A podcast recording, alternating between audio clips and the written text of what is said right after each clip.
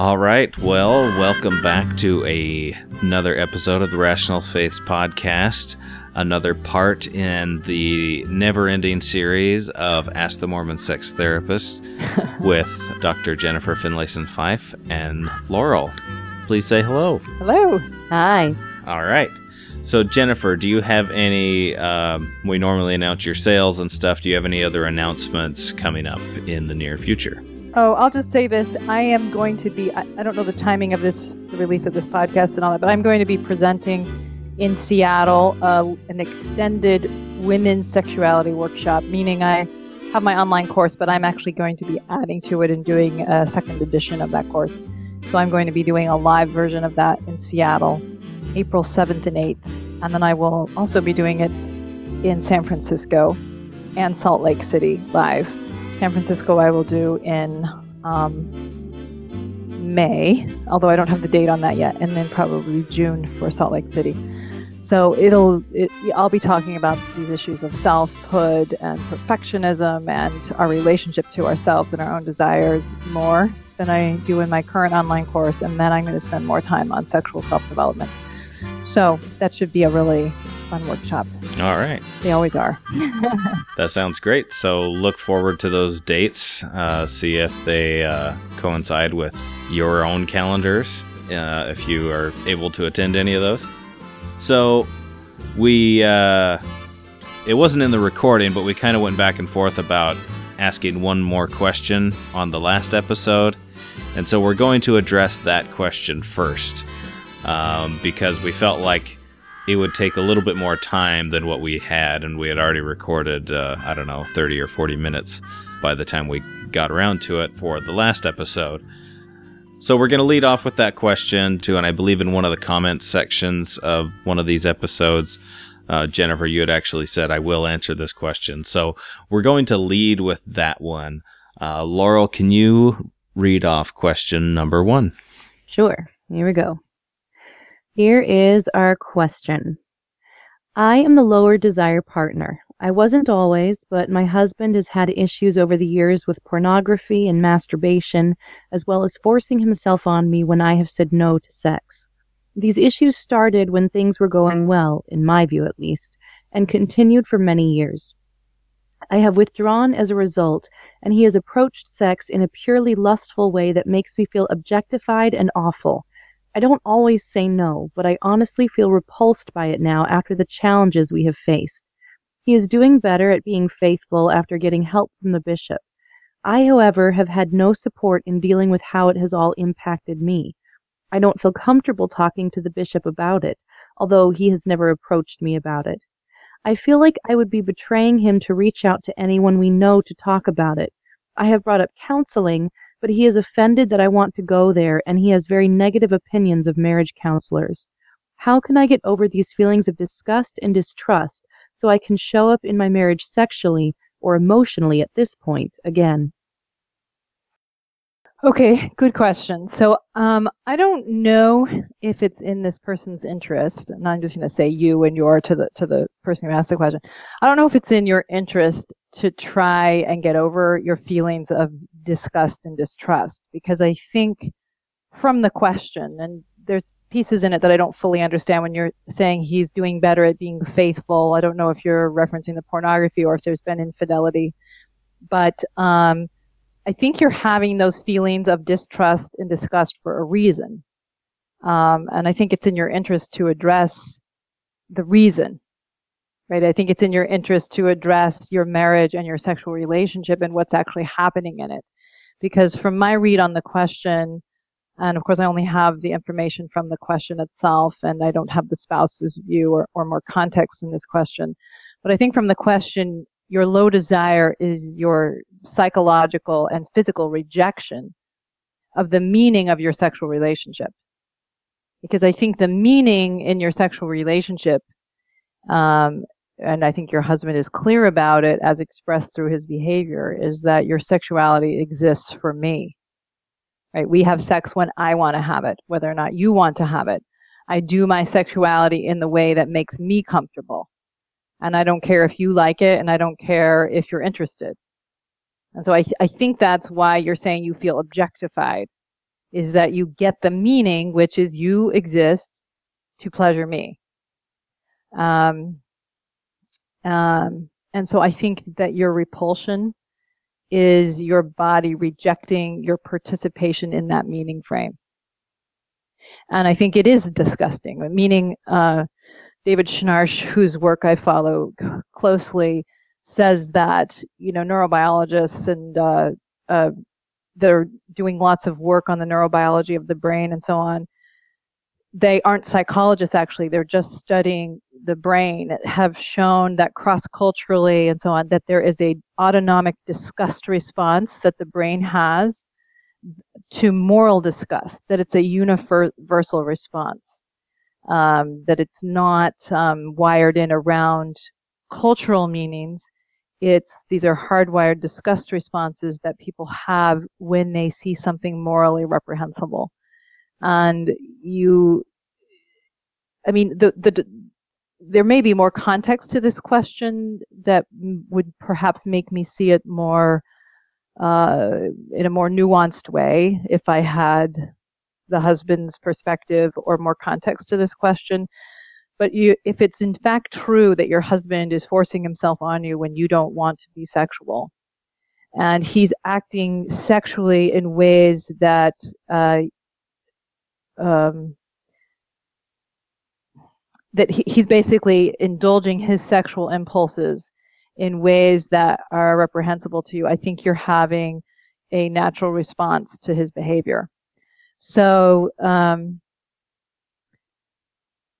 I think you're, and then I would add to that when you're looking for a counselor or the idea of getting help, I think the idea exists between you and your husband that your seeking of help is somehow a betrayal of him, right? That's the idea that he wants to offer to you, that somehow, and you're accepting on some level. And I think that this is a kind of implicit agreement between the two of you, that his desires and his comfort and the protection of his ego is primary. Your comfort, the protection of your feelings, your desires are not. So you see that he's the offender, but he deserves the protection in the way the two of you are talking about him getting help, your feelings. And I think it's important for you to think about why you accept or tolerate that idea. I'm not saying that you're happy with the idea, but you are conflicted enough that you are participating in that idea or not standing up to it in a meaningful way. All right. And then just the idea, I mean, just to kind of reinforce it, that you're bringing up counseling and he's offended by that, quote unquote. Right. So, you know, he's trying to keep that idea alive that he's owed protection from you. And not trusting counselors is the handy idea. I mean, how could anyone not trust a counselor, right? Just kidding. But, you know, I think that's an easy idea for him because I think he doesn't want another observer in on what he is doing and what's going on between you. And I think the bishop is not doing good work, although I don't entirely blame him because he's not trained on these kinds of things. But he's sort of colluding in the idea that the husband has a sexual indulgence problem that he and the husband are going to solve together, but not really looking at the way that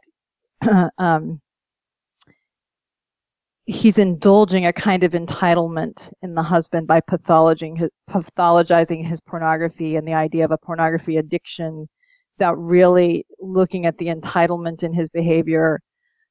I'm not saying that the bishop should know how to do this, but he is indulging this kind of idea that he and the husband are going to work something out and that your feelings about this are secondary. So, I think just questions for you to think about is, I mean, how do you make sense of the fact that you have tolerated accommodating your husband's desires, even when they feel disgusting or repulsive to you, and that there's so little room for you and your desires? I think, you know, how have you got it into your mind that that is somehow goodness? because I don't think it's good for you to tolerate this behavior. I don't think it's good for your husband for you to tolerate it or prop it up in him. And I think if you have children, it's certainly not good for them to see you accommodate his entitlement, because it teaches your children to either be tyrants or to be doormats of tyrants. And in either case, it is bad for the kids. And so, I mean, I think you're reaching out for help because you're unclear about whether or not you have a right to have your position or a right to have your feelings. And it speaks to how deeply self-doubting you have learned to be around this. And, you know, how much you and your children and even your husband need your strength to stand up to that, to the abuse of his position. So that's my response. I don't know if either of you have thoughts or... My only possible pushback was just, I'm just very unclear on the question exactly what her husband's working on with the bishop. Like, it wasn't clear. Yeah, right, I agree. That was where I have no idea if maybe the bishop wanted to meet with both of them and the husband said no, you know? Like, yes, that's right. I just have just from the question, it sounds like, you know, I was just curious if maybe the bishop might not even be the one. Like, this is just a totally open, like, go back. I mean, it could be completely open in my mind as far as if the bishop is trying to fix things or if the bishop even knows really the extent of what's going on. Yeah. Because definitely. It sounds like the narrative is being controlled. Yeah, you think that's exactly right. That's right. And I think that's very likely that it's being controlled. And the wife is not coming in and challenging whatever narratives in the bishop's minds. And I'm not saying she should. I think it's up to her to have her privacy if she wants it. The one thing I would say I think often happens between men and bishops is there is an exposure that I sometimes see of how much we don't value intimacy, in a sense, in marriages. That we see, okay, the husband has a pornography problem. He has a sexual indulgence problem that can be worked out between him and the bishop and repenting and so on. And there's no need to involve the wife in that. And I'm not saying, hey, bishops need to start doing marriage counseling. I'm just saying there's a way in which it sort of reinforces this idea that it's okay to not let the wife in on that information. So I've certainly seen bishops participate in that with people. And then the wife is often left out of even knowing about it. And so the husband's looking at pornography and so on, not telling his wife, going and kind of purging his sin with the bishop. The bishop grants forgiveness or whatever, is in conversation with him. And there's not sort of an understanding or a view that is an intimate issue that needs to be worked out between the husband and wife. Right. So I'm not sure if I'm being very clear about that, but it's something that gets a lot of wives upset. And I can see why. Right. It's sort of collusion in the idea that the wife doesn't need to be privy to that information, even though the husband and usually the bishop understand that she would want to be privy to it. Mm-hmm. So I'm not trying to hang the bishop from a high branch on this. I just think that that's, and you're absolutely right that the husband is probably controlling the narrative, but it also plays into a sort of cultural frame mm-hmm. that will sometimes keep bishops and husbands privileged on this information and leave wives out of it when the information does matter to the wife. Mm-hmm. And I want to be clear on one other thing. I am not equating pornography with infidelity. A lot of people do think that, and I don't think of it that way. But the issue I have is that oftentimes husbands are keeping information from their wives around their relationship to pornography precisely because they know it would matter to the wife. And I think keeping information that he would want to have is problematic. Meaning they would want to have it because it gives them information about whom they're married to. Every time we get these, I always want to, like, I almost want to create a form for submitting questions so we can clarify, when you say infidelity or when you say he's now faithful, what do you mean? Because you had mentioned either Yeah. You know, he's not masturbating or looking at pornography, or if there's another higher, another level right. with, you right. know, some other person. There's been other infidelity. Right? And the other thought I was wondering about was whether there was some religious discord, some differences in levels of belief or something like that. And now he's more faithful. Like if that might not be there at all, but that could be wrapped into this umbrella term of he's faithful again. And the other thing I always wonder is, well, how long has it been like this? How long have you been the low desire partner? She says she wasn't always, but her husband had issues with pornography and masturbation. So like, is that a somewhat recent thing? Is that like the last couple of years? Is that the last 2 decades? Those kind of details, I think, would make a difference, and it's just hard to really say much on the subject without having those, which is why the segment of the question where she says that he's offended by the idea of marriage counselors, I just think that's really unfortunate, because that sounds like the right sort of situation where you can work all that out. Well, I would say he purposefully doesn't like counselors. Right. It's a position that is very convenient for him. And, you know, I know I sound unorthodox in this way. I'm not as concerned. I don't have as instinctive of a reaction to pornography and masturbation when people bring it up. A lot of people want to equate it with infidelity and, you know, a deep form of sinning. In my read on this question, what I'm responding to the most is the deep entitlement that I feel his pornography and masturbation is an expression of. The entitlement that I think is alive in the way he's approaching the bishop, the entitlement that's alive in the way that he is being sexual, the entitlement that's alive in the way he's talking about not wanting to go to a marriage counselor. It's a subjugation that's happening in the marriage that the wife is so unclear, that the wife dumbs herself down in order to maintain equilibrium in that dynamic. And so she's kind of throwing her strength away in a way, as a way of trying to keep peace with a guy who says that's the price of peace, or, you know, of stability in this marriage.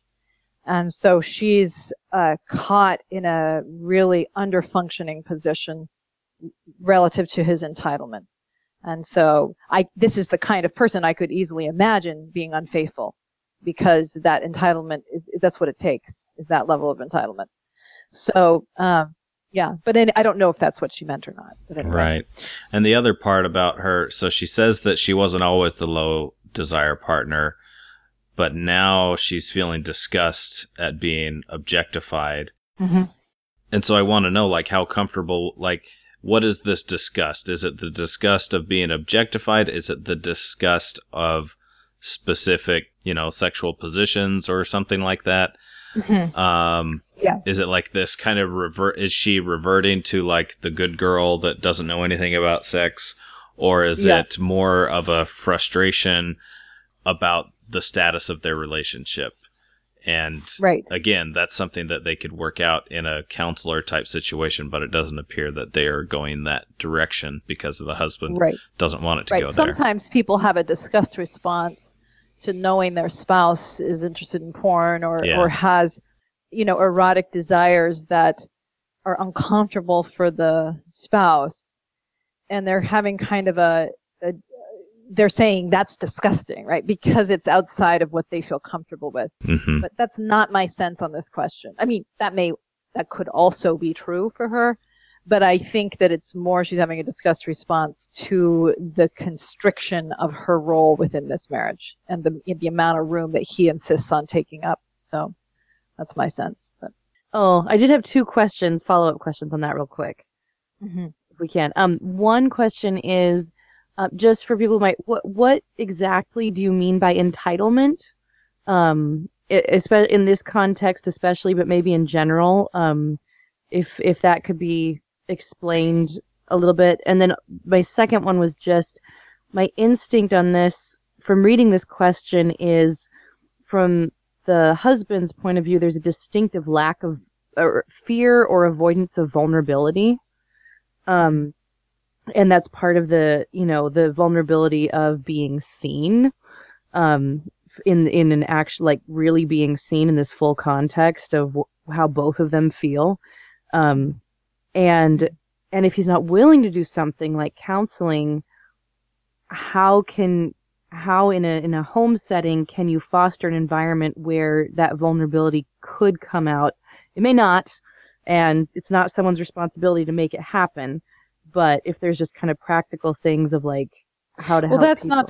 That's not the way I think about it, and I'll say maybe more what I mean. Yeah. I don't think fostering the exposure of this guy's vulnerability would be a step forward. Mm-hmm. I think that so first of all, entitlement is this person, in my read, okay, with the limited information I have, my gut, or where I would be definitely sniffing out if I had them sitting in front of me, is that he wants a marriage in which she slides underneath him. Mm-hmm. That it's me and then you backing me up, wife. That's the kind of marriage he wants, and many of us want that marriage. We may not be honest about it, but basically the entitlement is this marriage is basically about me. Mm. And you're a good wife by making me feel good, giving me what I want when I want it, not making me go to a therapist and have to confront my own behavior, my own immaturity, my own cruelty, my own entitlement. So it's entitled, and many people prop up entitled people in marriage because they want so much to belong.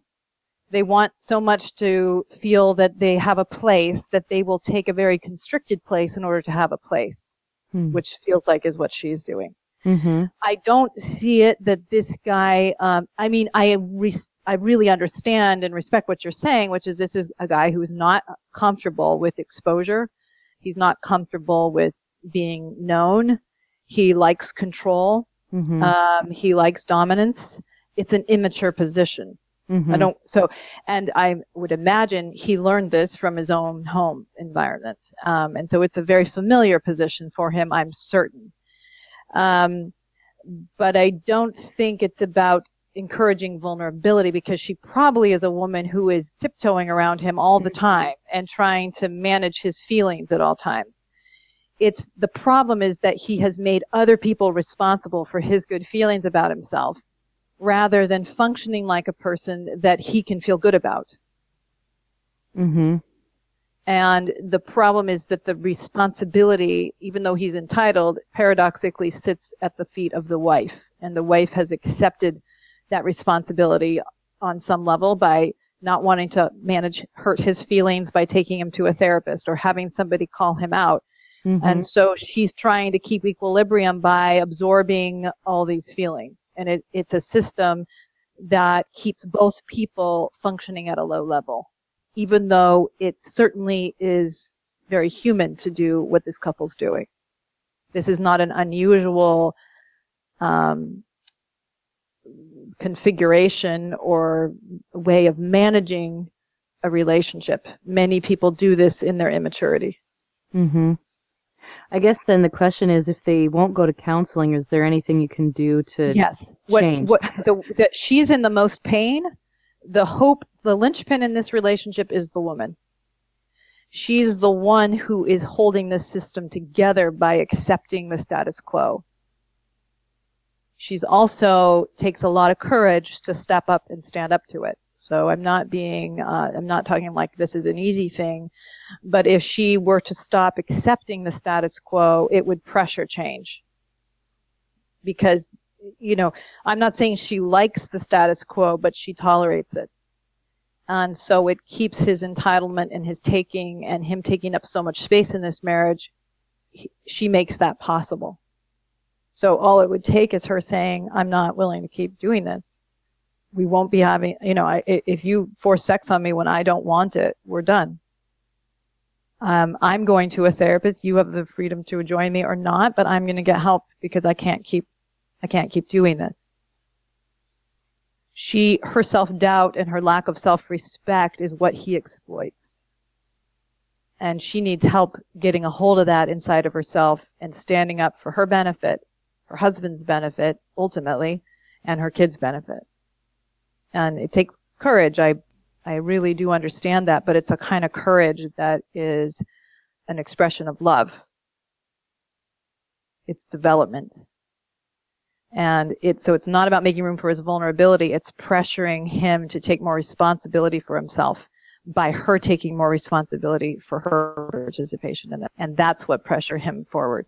All right. Well, for our next question, I think will be a little easier to address. Question number 2. Dr. Fife, in a previous episode, you talked about how most women can't orgasm through intercourse alone. I fit into that category, but oral sex, while pleasurable at first, doesn't achieve the desired goal for me. I have noticed that the most effective way for me to climax is through clitoral stimulation at the same time as intercourse. My husband and I have a healthy marriage and sex life, but I was wondering what your thoughts are on bringing vibrators into the equation. Is it something you would recommend for or against, and why?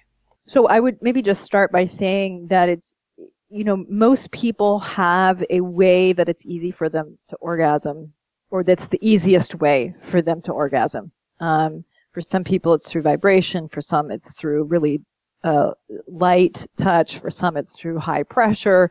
So it's not unusual to have a particular way in which you like to climax, or that it's easy for you to climax. And people can expand their repertoire of climax. And one way to do that is by bringing yourself very close to orgasm through the familiar way, and then at that point allowing yourself to shift to another way of being stimulated. And that can be frustrating because sometimes people will then lose their ability to orgasm, or they will then, their body will not be able to get enough stimulation through a different way. But that is one way that people can, if they have enough self-compassion and desire, can expand the repertoire of ways that they can receive stimulation, because there are a lot of ways that the brain will be able to do that and to achieve the threshold necessary for orgasm. And so people can often start expanding that repertoire. When it comes to vibrators, I would say certainly for some, that's, you know, the best way or the easiest way or the most effective way is with a vibrator. And some say that once they use a vibrator, it's a little bit harder for them to go back to the other versions of stimulation. But I think there's many that can receive stimulation in multiple ways, and it doesn't preclude them from being able to receive stimulation in a previous way. One thing that this person might want to try is a vibrating penis ring, which is, it allows you to have intercourse, and the husband wears a vibrating ring that you can buy online or even Amazon, and that provides stimulation to the clitoris while having intercourse. And for some, that's a great way to achieve that, because then you don't have to have, you know, fingers and everything in there as well, and in addition to having intercourse, to be able to get enough stimulation. So that is something that you could try, and you can also just get a vibrating wand or something like that. But I don't personally think that there's any reason that's really significant to not use a vibrator if that makes orgasm easy for you, especially if you like the idea of having intercourse, and the vibrating penis ring is a good option. I would say certainly, and why not? No problem. I have one, I don't know what it would be, pushback or question or something, or maybe there's this line of thought that's a concern with, you know, why she's bringing up this question in the first place, is that, you know, we were evolved or created to have sex with our bodies, and when we bring other things into the relationship to help us have better sex, whether it's imagery or whether it's sex toys of some sort, is this the beginning of a slippery slope? And 6 months or 6 years down the road, we'll find ourselves in some dungeon and, you know, going through these contortions in order to feel sexually satisfied. Yeah, I mean, I guess I can appreciate some wisdom in that view, which is if I'm, you know, one of the things that non-Mormons that I've read about who have had a regular diet of looking at porn, who voiced their critique of the porn industry, is that you do sort of become habituated, or you almost need these extra props and so on to have that it can kind of detract ultimately from something that's more natural and more requiring of your imagination and your own body relative to this question, if you didn't want to have a vibrator. I guess I could understand that view, and I can understand how somebody might be anxious about introducing something. But I think for most couples, it's just, especially if orgasming without a vibrator is challenging, it's just adding something that is beneficial and that allows you to continue to enjoy your sexual relationship. There's a lot of things in life that are not natural that make our lives better, like beds, for example. Just anything that's, any technology, anything that has been created, houses, they give us comfort. And for some, a vibrator is the perfect way of being able to access their sexuality or get the right level of stimulation to be able to achieve orgasm. And I think if that's you, I think there's no problem. And I don't think there's evidence to suggest that that's a slippery slope into sex swings and dungeons. Okay, well, that one was a little easier and shorter to answer, but we do have one more question we would like to get into this episode. Laurel, are you up to reading another longish question? All right, here's our third question. Hi, I have started listening to your podcasts, and I am very grateful for them. My husband is gay, and this most recent podcast has had some useful insights for me. I would love to hear what counsel you have for LDS gay men who are married or who want to get married but are struggling with intimacy. Most of them end up addicted to gay porn and sometimes even gay sex, but they still want to have a wife and a family and follow the gospel teachings. What counsel can you give them to help develop a healthy relationship with their sexuality?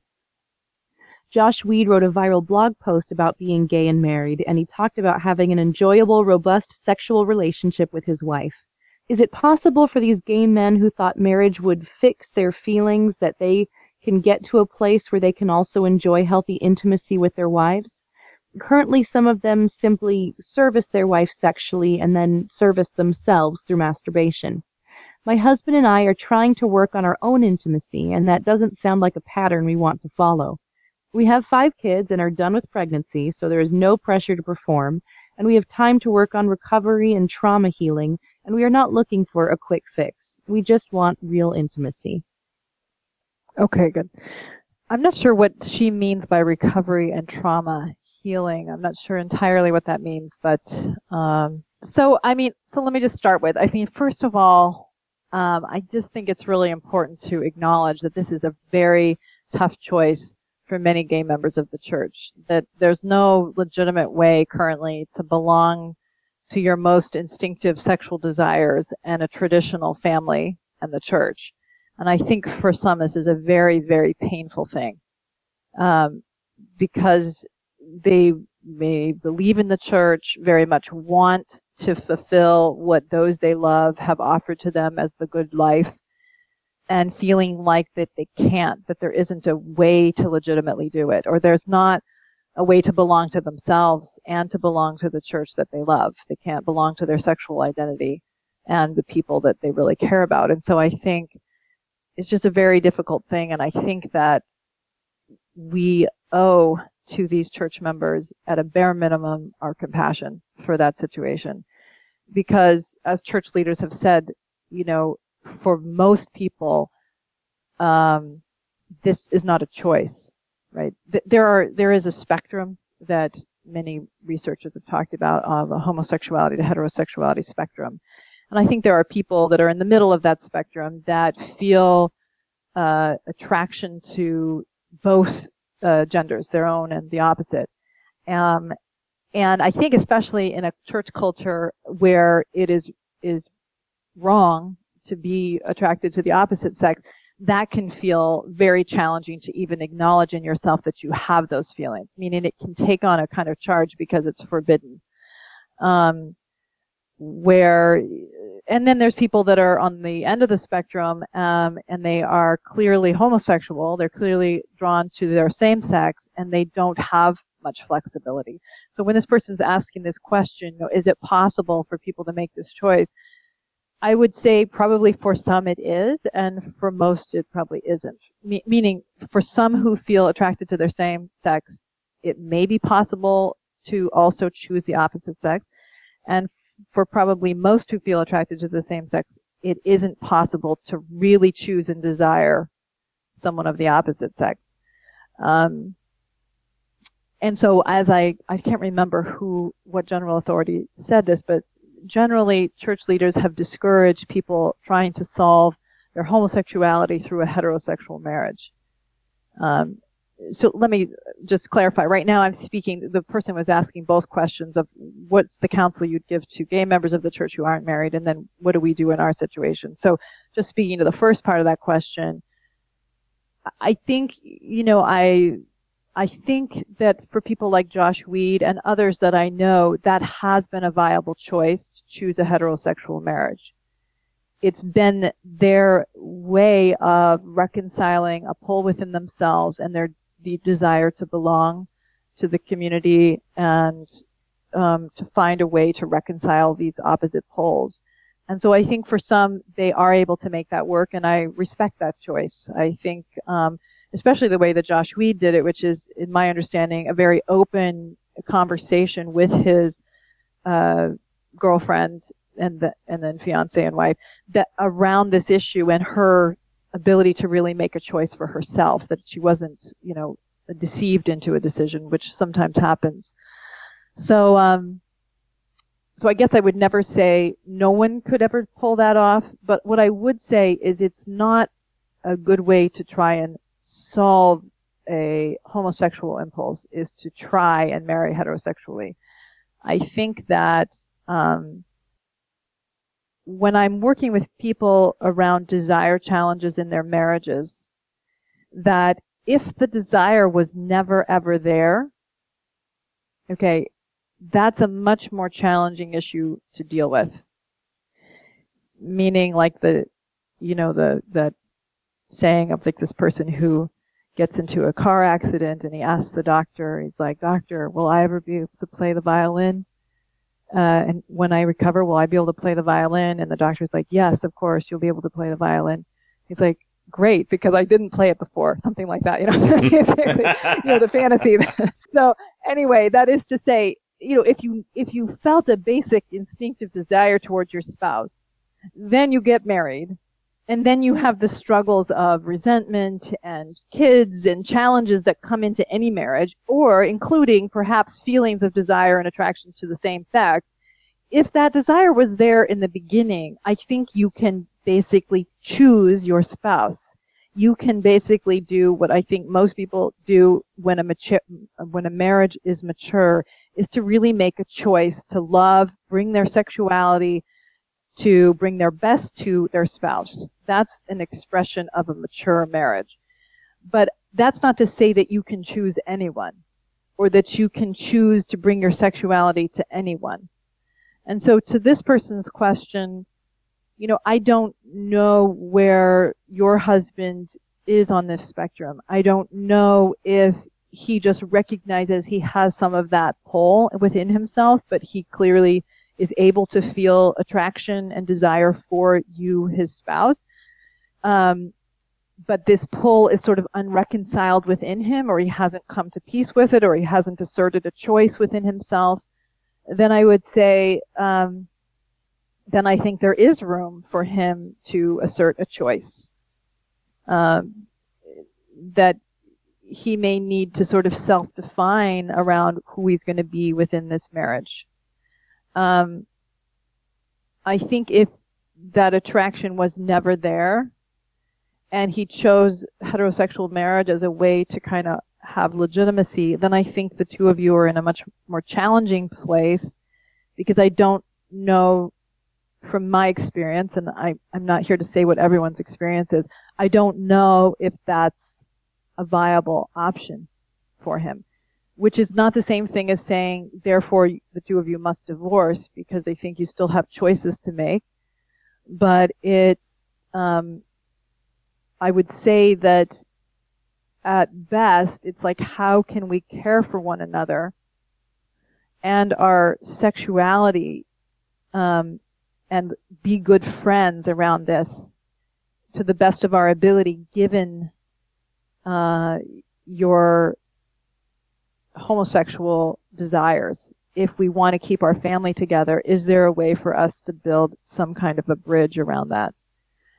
And these are very imperfect solutions, I recognize. I would say that life pressures us up against imperfect choices all the time. And often a choice in one direction precludes us from a choice in another direction that also matters to us. And that part of living life well is confronting the difficulty of those choices and still asserting a choice. What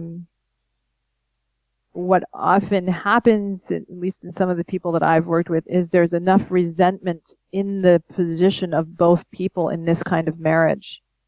Both, let's say the woman in this case, for what she hasn't really been given sexually. She's never really felt desired. That she's in a marriage where she doesn't get to ever really feel wanted and chosen. And the husband, just playing to this particular example, may feel resentment because he feels like the church and his beliefs have kept him from being able to belong to an important part of himself. And that resentment will brew within somebody who doesn't push themselves to assert a choice within those difficult circumstances. And that resentment can ruin marriages and people's happiness pretty quickly.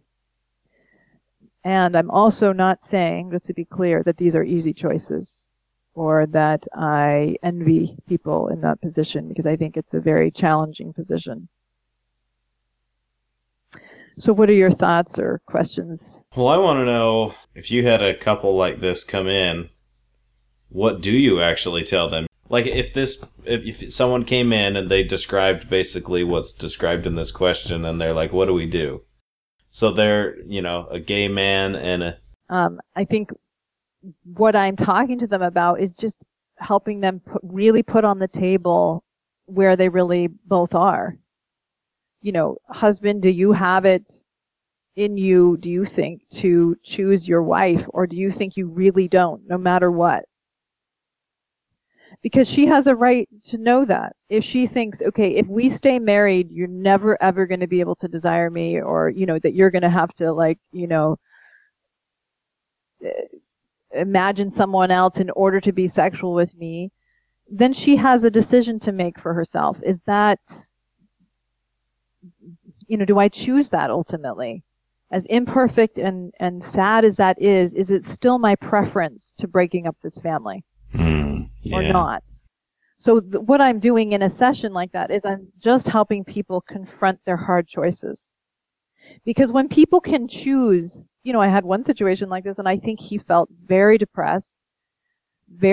She was upset, felt a lot of resentment. I think in some ways felt, she never would have chosen this had she known. I don't know that he fully knew at marriage either, frankly, because I think there was so little room for him to know this about himself that they both married very young. And then I think as he moved deeper into adulthood, it became clearer and clearer and clearer to him, how much he was attracted to men. And so I think, for him, he had a lot of feelings of having lost his life and that he had bad choices and that people around him were much more fortunate than him and that he felt condescended to by bishops and so on. And I think that there was a lot of truth in what he was saying. And so a lot of his difficult feelings were valid. And I think his feelings of depression and suicidality and things that were mitigated by him asserting a choice for himself in the context of his poor choices. But still, this is the choice or the path that I choose, ultimately. Because it's at least asserting who you're going to be.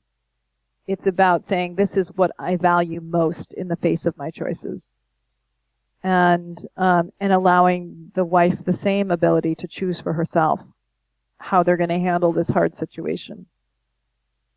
But again, no walk in the park, these kinds of choices. Yeah, and I'm imagining one of the things that go through, or a possible scenario, is that one or both of them are living this illusion, kind of giving themselves this self-talk, I can make this work, I can make this happen, we can get through this, rather than doing what you would have them do in your office and sitting down and honestly say, you know, is this something that you can do or that you would prefer to do? And, you know, facing that truth within themselves. Yeah. Yeah. And in reference to the couple that I just brought up, you know, I think they both chose, like, I think we're good enough friends and we're good enough parents that we don't want to break up our family. And it's not important enough to us to end our marriage over this, at least not at the point of the kids, the kids and their level of need. And I think that they were better for having really made a conscious and deliberate choice around that. And maybe when the kids are grown up, maybe they'll make a different choice. But for now, that is the choice that they asserted. But I think they're better for having put it on the table, really looked at it, and asserted a choice for themselves. You know, other people would choose differently in the face of putting those choices on the table. So I'm certainly not saying what the right choice is for everybody. But I think the more you know, as I always say, the truth sets you free. Really confronting your situation and deciding what you believe is really right for you and your situation is the hard work of life, and you're better for doing it. It's easier to live resentfully and expecting life to offer you your happiness, rather than taking responsibility in the face of an imperfect world. So it's just helping people have the courage to do that. So one of the things that hit me is, this reminds me, one of the thoughts that came to me when Brian was talking, is part of this also, I just know, you know, growing up, you know, Mormon, where you have this idea of how things are, quote, supposed to go. Yeah. And sometimes the disappointment doesn't even necessarily come from your own circumstances, but the fact that you felt like they were supposed to be something else. Yes. And this is something I've heard both from people who are in mixed orientation marriages, but also just people who don't end up living how they thought they were supposed to as a good Mormon person. Yes. Mm-hmm. Is just that sense of what was supposed to happen, robbing the happiness, both the happiness and the struggle of what actually is and what is happening at the moment. Yes, absolutely. Absolutely. Right. I think that it's hard sometimes to face the reality of a real person on the other side of you, and to face the reality of your own desires even, and how loving another person and building a life with another person may push you right up against those ideals that are not coming together, or having children for that matter, and birthing these real people with divergent needs and personalities and so on. And, you know, how life is going to challenge and puncture our simple-minded early ideas about how life might turn out. And I think, you know, sometimes we encourage that idea when we talk to young men and young women that, you know, follow the rules and it's all going to look like this enzyme picture. And so a lot of people feel disillusioned when that's not the way it's going. And I think that that's a natural part of growing up and a natural part of becoming an adult, and spiritually more mature, relationally more mature, is to confront the messiness of life and the messiness of loving another person. And by messy, I don't mean that it's ugly. I mean, it's just, it pressures you, and it pressures you to. One of our theologies that I really love is that we come to know God, right, through living life, through living of true principles. You come to know God. And in some ways, you think, you know, didn't we have that down in primary? You know, you're just kind of like, you learn these ideas about who God is, but you really come to know God by becoming a wiser, more God-like person, a more Christ-like person. And what that means in effect is pressured and tested through the experiment of loving another person. And so it just punctures our ideals, right? It just happens all the time. You have a spouse that doesn't believe all the things that you believe, or you have a spouse whose sexual interests and energy are divergent from what makes you comfortable. Or, you know, it's just, life is going to pressure you in that way if you're staying awake and you're paying attention to the person you chose under God to love. It's going to pressure you to mature and to become wiser. But it's usually divergent from our simple-minded ideals. And that's not to say not to have ideals, because I'm quite idealistic, actually, if you really listen to me. I believe in love. I believe in commitment. I believe in the goodness of what people can create. But it's not this sort of simple caricatures of goodness. All right. Well, I think that wraps it up for the amount of time we want to spend on this episode. 3 great questions, 2 of them more complex than the other. But again, if you have any other questions, submit them. We always have an email address that you can send the questions to, and we'll try to answer them on one of these next few episodes. Laurel and Jennifer, thank you again for joining me on the podcast. Thank you. Bye. Bye.